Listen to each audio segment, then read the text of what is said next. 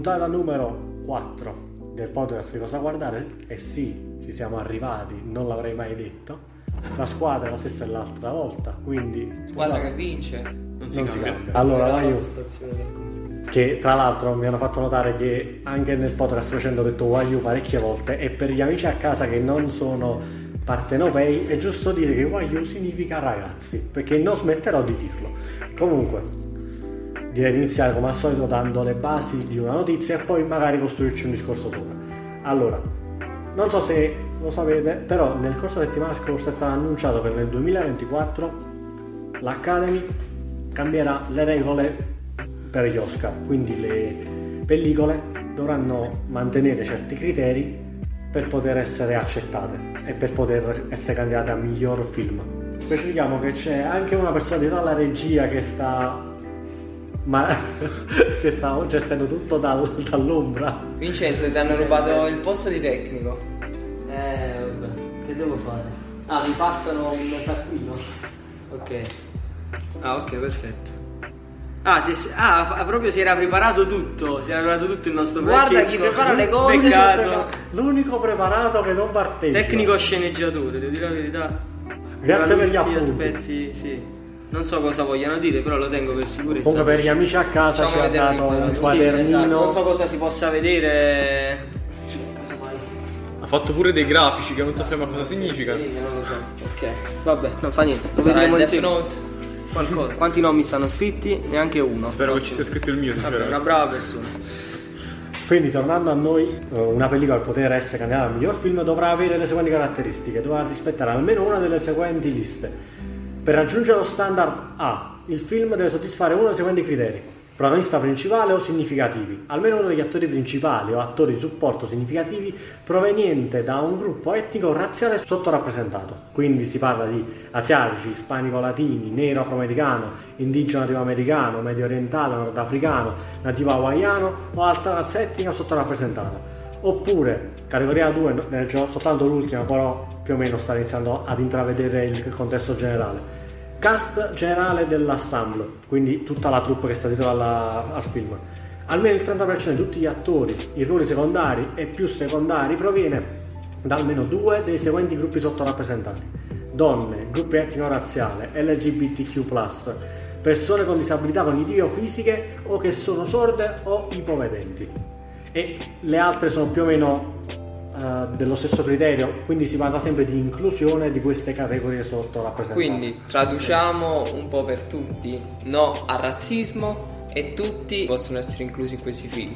Quindi contro qualsiasi tipo di disparità e qualsiasi tipo di discriminazione. Una bella iniziativa. direi. Però Bruno lo trovi tipo una forzatura, nel senso che il politically correct sta letteralmente un po' uccidendo il mondo, un po' uccidendo pure quella che è la libertà di parola, perché se prendiamo per esempio che un film eh, fatto benissimo, il più bel film mai fatto, non abbia come protagonista una persona di colore o di una delle etnie che sono state eh, vittime di razzismo o appunto contenenti nella troupe persone che appartengono a queste etnie, cioè quel film non potrà mai vincere un, uh, un premio Oscar. Un Oscar. Eh, cioè, lo trovo- io seco- non lo trovo giusto assolutamente, per- anche se, se devo dirla tutta comunque, eh, hanno ufficializzato quello che praticamente stavano facendo da anni. No, questo so- sono d'accordo. Su quello che dicevi prima, non tantissimo, dico un attimo questo pensiero velocissimo e poi Sì. vi lascio parlare. Ok. Cioè, se, no- se avete notato nel corso degli anni, i film che in generale hanno vinto l'Oscar rappresentavano già queste,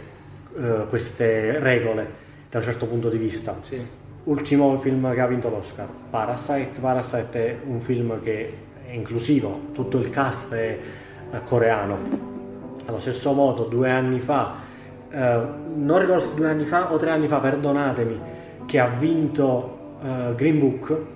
Non lo conosco. Sì, sì, quello con il coprotagonista nero, se non mi sbaglio. Adesso non mi ricordo il protagonista nome. era afroamericano, quindi si parla sempre quando si parla di Oscar di inclusione. L'uno è direttamente incluso nell'altro.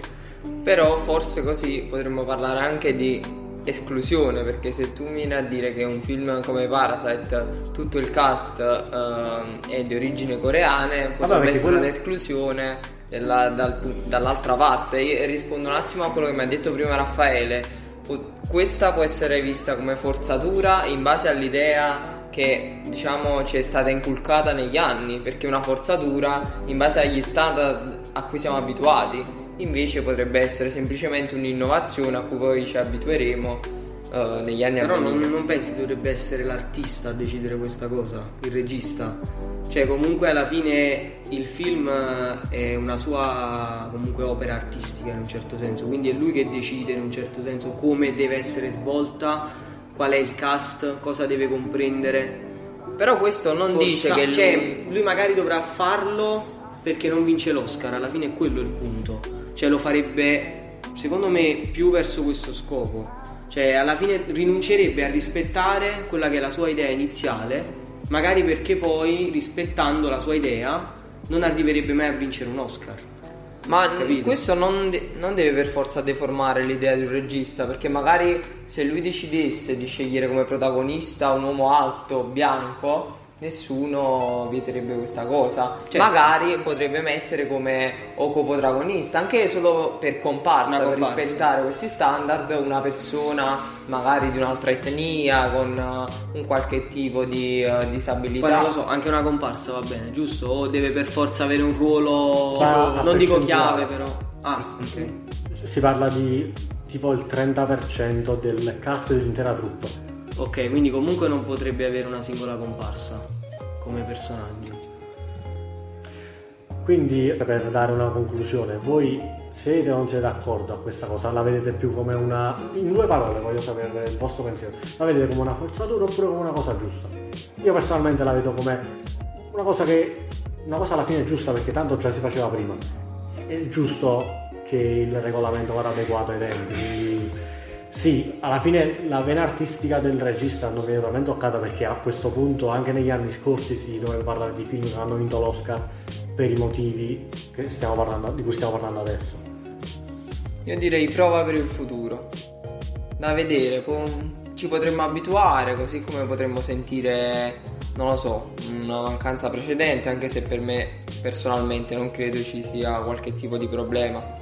In realtà comunque la vedo una forzatura perché ah, se ah, Tizio Caio vuole fare un film su, ah, non lo so, lo stile di vita russo post rivoluzione d'ottobre, non può- come lo fa a mettere una, una persona afroamericana, una persona di origini hawaiane per esempio? Cioè, la vedo...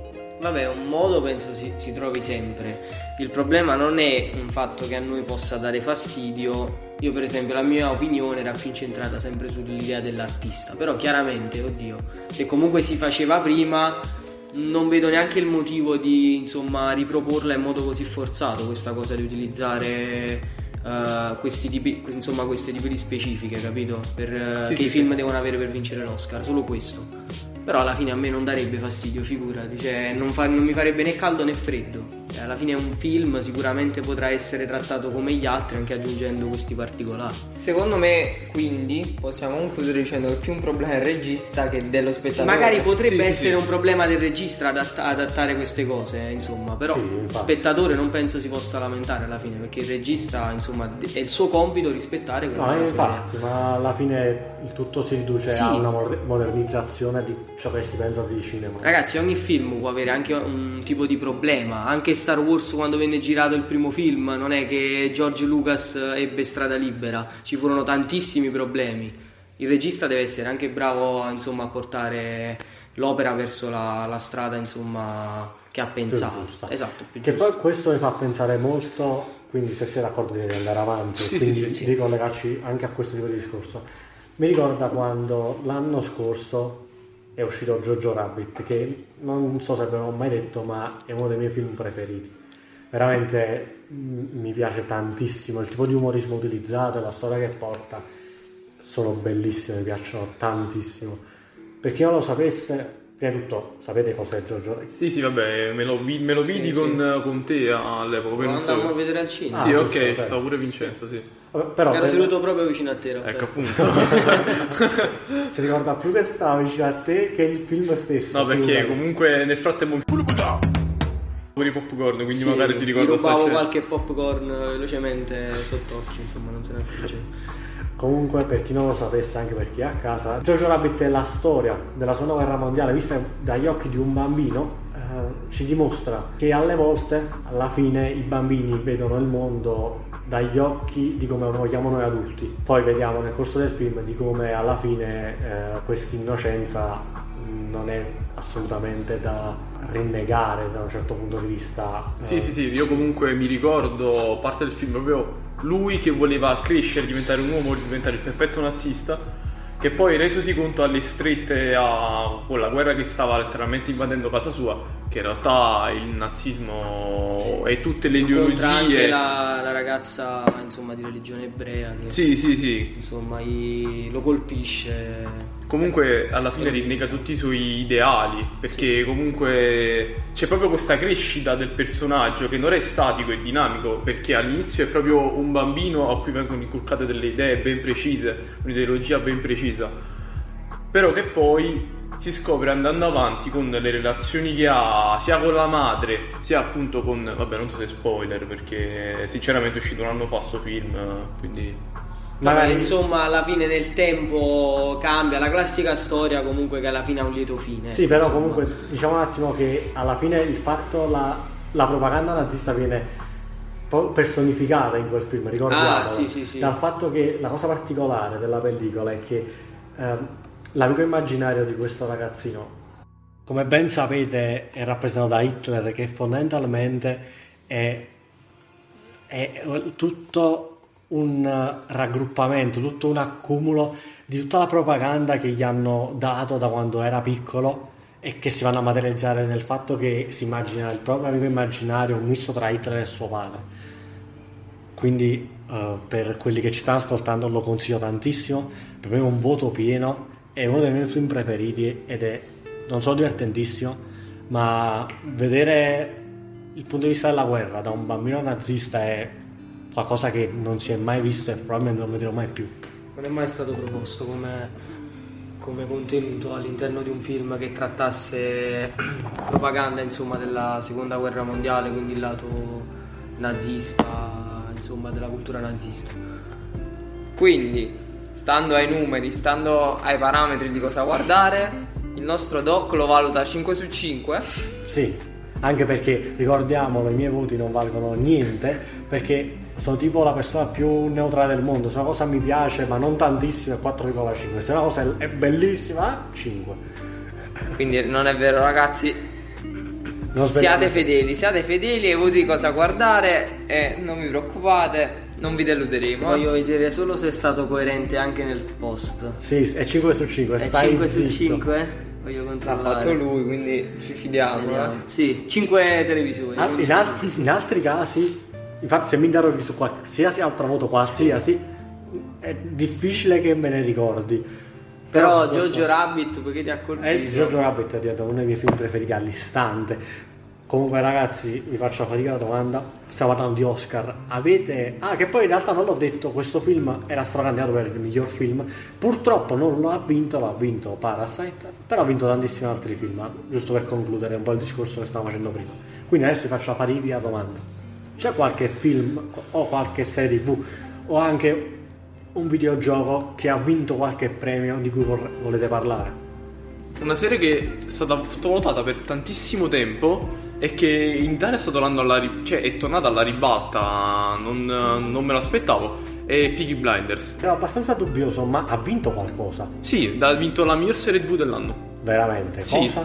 Peaky Blinders. Del 2019 se non mi sbaglio, o 2019-2020, adesso non Ah, lo so. figo. Non lo sapevo. Comunque, giusto per farti ritornare al discorso, racconta in brevissimo di cosa tratta perché facciamo parlare al buon Vincenzino che a breve darà il cambio. Quindi vai. Allora, Peaky Blinders è la storia di questa famiglia criminale di Birmingham che dopo la prima guerra mondiale si rifà come una famiglia di alibratori, ovvero quelli che truccano comunque le scommesse dei cavalli, per poi darsi al controllo della città di Londra sotto, sotto la vista delle- di droghe, di, eh, contrabba- di contrabbando di armi, eh, cose abbastanza illegali. Da non imitare a casa. da non imitare a casa. Don't try this at home. E, um, e niente, comunque tutta la vicenda è ruota intorno a questi tre fratelli, John, Arthur e Thomas Shelby. Quanto gli daresti? Io gli darei 5 su 5, ma perché a livello tecnico, anche a livello di sceneggiatura è perfetto. Cioè, non gli posso dire niente, assolutamente. Ok, Nessuna bre- pecca. Brevemente ho visto la prima stagione e sono abbastanza annoiato, quindi passo la parola Sono velocemente. d'accordo anche io. Ho visto le prime due stagioni, poi non ce l'ho fatta. più. Bruno, dammi un 5. Mi dispiace. Ho letto una cosa molto strana e poi non lo so, oddio, almeno per i miei gusti. Ho letto che il miglior gioco VR dell'anno 2019 è stato Beat Saber. Oddio, oddio, Beat Saber è, è, stato il miglior gioco VR dell'anno 2019. Ma sai cioè, che- quando ci sono tantissimi. Io che ho il VR, cioè, vi posso dire ci sono tantissimi altri giochi che secondo me meriterebbero molto di più. Oddio. Per aspetta. esempio, Ace Combat 7. Quello per me è. Ti prego. Prego. eh, gli, gli puoi dire che cos'è Beat Saber. Beat Saber. Non sai cos'è Beat Saber? Per esempio, ti ricordi il gioco, quello lì, se non mi sbaglio, si, chiama, si Guitar chiamava Hero. Guitar Hero, Sì. bravo. Ok. C'era anche quello della batteria, non so se si chiamasse sempre Gu- Sì, sì, Guitar Hero. Comunque, quel gioco dove tu dovevi. Batteria diciamo, Hero. una cosa del genere, esatto, bittiro. E praticamente ehm, sullo schermo apparivano delle icone, no? Tipo un colore. Eh, ok, tipo c'era questa icona che andava in un determinato colore e tu diciamo in corrispondenza a tempo dovevi premere il tasto con lo stesso tasti. colore. Questo qua invece si basa semplicemente sul muovere i joystick eh, eh, che hanno questi sensori, tipo per esempio i, com- i telecomandi della Wii, ok, della PlayStation. E tu in realtà nel gioco hai due spade laser e devi praticamente distruggere a tempo queste icone che compaiono per seguire il ritmo della musica. Ed è stato soprannominato miglior gioco dell'anno VR 2019. Allora, posso dire perché con questo film? Perché YouTube ultimamente. Oh, oh, cacchio, hai ragione. Ultimamente YouTube mi sta succedendo un sacco di questi video nella quale stanno ragazzi che giocano a, A Beat Saber. ed è bellissimo perché fa vedere tutto che si sbattono a destra Sì, e a sinistra. spiegami il senso di fare un video dove giochi a Beat Saber. Cioè, uno che ti guarda, no? Cosa prova a vedere che gioca a Beat Saber? Ma- Dice, che figo, sta usando delle spade laser, Wow, bellissimo. wow, quel tizio sta dando a tempo di Peccato che quelle spade laser in realtà non ti stanno facendo affrontare un cattivo, ma letteralmente stanno spaccando dei quadratini che ti fanno seguire al ritmo la musica. No, Cioè, ma io lo vorrei provare tantissimo. Gi- Guarda- giusto per sentirmi un idiota. Io dico solo una cosa, secondo me come gioco non meritava, perché ci sono giochi molto molto molto insomma a livello pure di design pure di concetto fatti meglio nel senso per esempio c'è un gioco si chiama se non mi sbaglio non vorrei dire una stupidaggine Firewall Zero Hour una cosa del genere insomma Tipo un FPS. no è praticamente Rainbow Six con il VR Ok.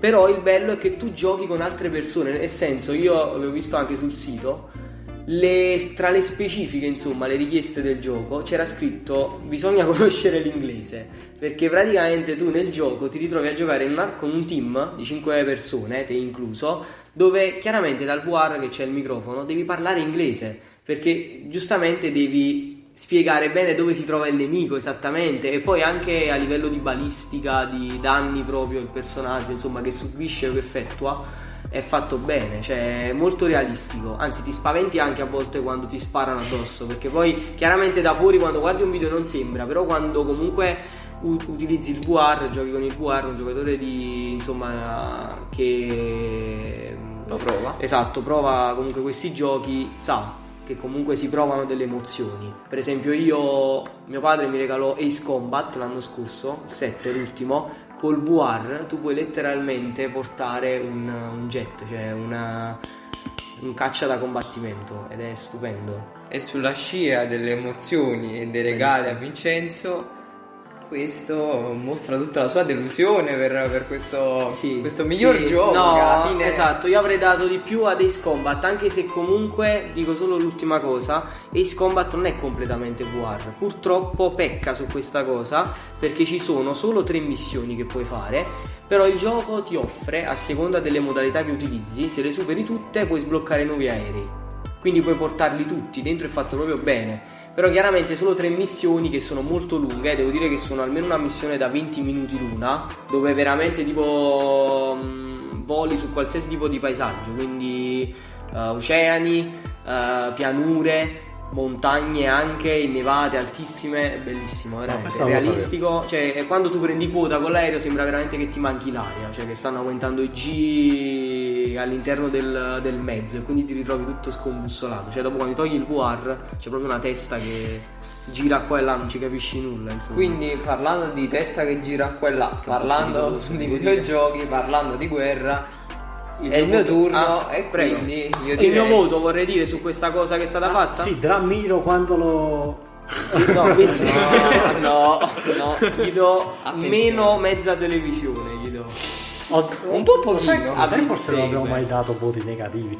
Prego. Tornando alla guerra, tornando ai film, il mio film preferito, o almeno il film che ha vinto l'Oscar di recente, che mi è piaciuto molto, è 1917. Non so se l'avete visto. Bel film, l'ho visto. Film del regista Sam Mendes. E devo dire che questo è anche uno dei film, forse che ha vinto l'Oscar, però non come miglior film, ma come miglior effetto sonoro. E ha vinto il Golden Globe invece come miglior film drammatico. Senti, se ti interrompo, Erro ha vinto miglior regia. Eh, no, miglior fotografia a Roger Ok. Dickens. La cosa più bella di questo film è che riesce a vivere la guerra mondiale dagli occhi di questi due. Di questi due protagonisti, perché la tecnica di regia e la tecnica questo. di montaggio sono una cosa davvero eccezionale perché si utilizza tutto un piano sequenza. Ciò che sta a significare che dall'inizio del film fino alla fine non c'è, non c'è mai uno stacco di telecamere. Quindi, un esempio pratico: se il, se il protagonista cade da una cascata, tu assisti alla telecamera che riprende il protagonista e non è più uno stacco dove vedi il protagonista caduto, ferito, ma vedi nel mentre, in media res, proprio mentre cade, mentre sta compiendo o subendo Cioè, lo un'azione. spettatore è completamente calato nell'azione del. Sì, del sì, sì, è come se tu stessi proprio lì Ah, sulla scena. bello. E questo è soprattutto per un film di guerra, per raccontare la prima guerra mondiale, secondo me è una cosa che non si è mai vista. Originale, molto originale. No, ma tra l'altro un film con un intero piano sequenza non si è mai visto. Cioè, in realtà è un falso piano sequenza, perché se fosse un vero piano sequenza si parlerebbe di un regista che è tipo alla stregua di Gesù. Sapevo questa cosa dei falsi piani sequenza, eh, perché tu, se non mi sbaglio, me ne parlasti Sì. prima che uscì di questa cosa che la, insomma, la rivoluzione che poteva compiere questo film era proprio insomma, la struttura che era stata proprio re- creata attraverso questo falso piano sequenza, come dici tu. Sì, ma Eh. in realtà era già stato fatto prima. Cioè, Mendes è andato a colpo sicuro in questo caso. È stato Sì. apprezzato perché è un falso piano sequenza, ma un paio di anni fa, ora non ricordo precisamente la data, però vinse all'Oscar Birdman. Non so se ne avete mai sentito Ah, parlare. sì, ma non l'ho mai visto come che ha una particolarità molto brevemente del fatto che moltissime scene, non tutto in realtà, sono in piano sequenza ed è un film spettacolare da quel punto. di Dunkirk pure non, non avevano utilizzato una scena con. eh, io mi ricordavo Sì, sì, questa sì, cosa. sì, Aveva sì, una, però una particolarità. l'inizio era tipo Eh, un piano sequenza. C'era una, una scena dove era. Cioè una scena molto vasta che era un unico piano sequenza. Sì, sì, sì, sì, Oh. sì, dovrebbe essere l'inizio. Non mi ricordo, l'ho lessi da qualche parte. Però prima di- che- Prima di sfociare in altri discorsi, Bruno, prego, continua. Eh, vuoi darci un tuo parere finale? No, voglio dare una valutazione come il nostro fare in televisioni. Quindi io darei, visto che mantengo più basso rispetto a voi, 4 televisioni. Per me le 5 televisioni non so, è difficile raggiungere, forse il Cavaliere Oscuro, ma qua siamo già Ne abbiamo altre- già parlato l'altra Siamo volta. già- insomma, eh, penso, sono- Ci rivediamo quando lo vedrete. Sono un fan innamorato. penso anche Jojo Rabbit. Ora ci sto pensando, secondo me ne abbiamo parlato anche l'altra volta di questo fatto che era il film preferito del nostro caro Ah, Giovanni. forse l'avevo introdotto. Quasi in ogni abbiamo parlato. podcast, spero non, insomma, non, hai- non ne, ha- non ne hai parlato, sempre la stessa cosa. No, ma tanto in realtà Ti in ogni- emozioni in proprio, ogni brillano gli occhi. In ogni podcast, in ogni puntata Devi parlerò- ricordare. devo ricordare che le mie cose preferite sono uh, Jojo Rabbit e The Midnight Gospel. Ok. Oh, oh, in, in primis, poi c'è stata tante altre, Scrub, so, però ne parleremo. Ha trovato anche il modo, guarda, di citare The Midnight Gospel. Sì, sì, sì, Ah, ormai... Ogni modo lo trova sempre di citare sempre le stesse cose. L'ho Fa piacere che ce lo ricordi. Grazie. Un giorno farò una puntata solo io, voi non ci sarete e parlerò soltanto di The Midnight Gospel. Va bene, va bene. Dovrebbero fare tipo come i video quelli là su YouTube di 10 ore di Gandalf che balla, solo di te che ripeti sempre. Il mio primo preferito è. Ci sta. Ragazzi, quindi direi che è il momento di chiudere. Scusami, scusami. Allora, per riassumere, io direi che non è bello ciò che è bello, ma è bello ciò che piace. Che piace, esatto. è. Paolo. Facciamo almeno capire che un poco pure insomma. Un po' di filosofia la Esatto, cacciamo. siamo anche filosofi. Quindi ragazzi, eh, qui possiamo dare l'addio, cioè l'arrivederci, no? L'addio. Le 5 ore di spiega non sono ancora finite, quindi io sono Giovanni, qui a- vicino a me c'è Raffaele. Ci potete trovare ragazzi sulla pagina Instagram cosa guardare trattino basso e su tutte le piattaforme supportate da Anchor, ovvero anche Spotify, Spreaker, come ha detto prima il nostro caro amico Giovanni. Io vi saluto, grazie per essere stati qui ancora oggi e ci vediamo alla prossima. E via la sigla di chiusura che l'ho scritta Esatto, io. grazie, grazie. l'ho scritta io. Sigla.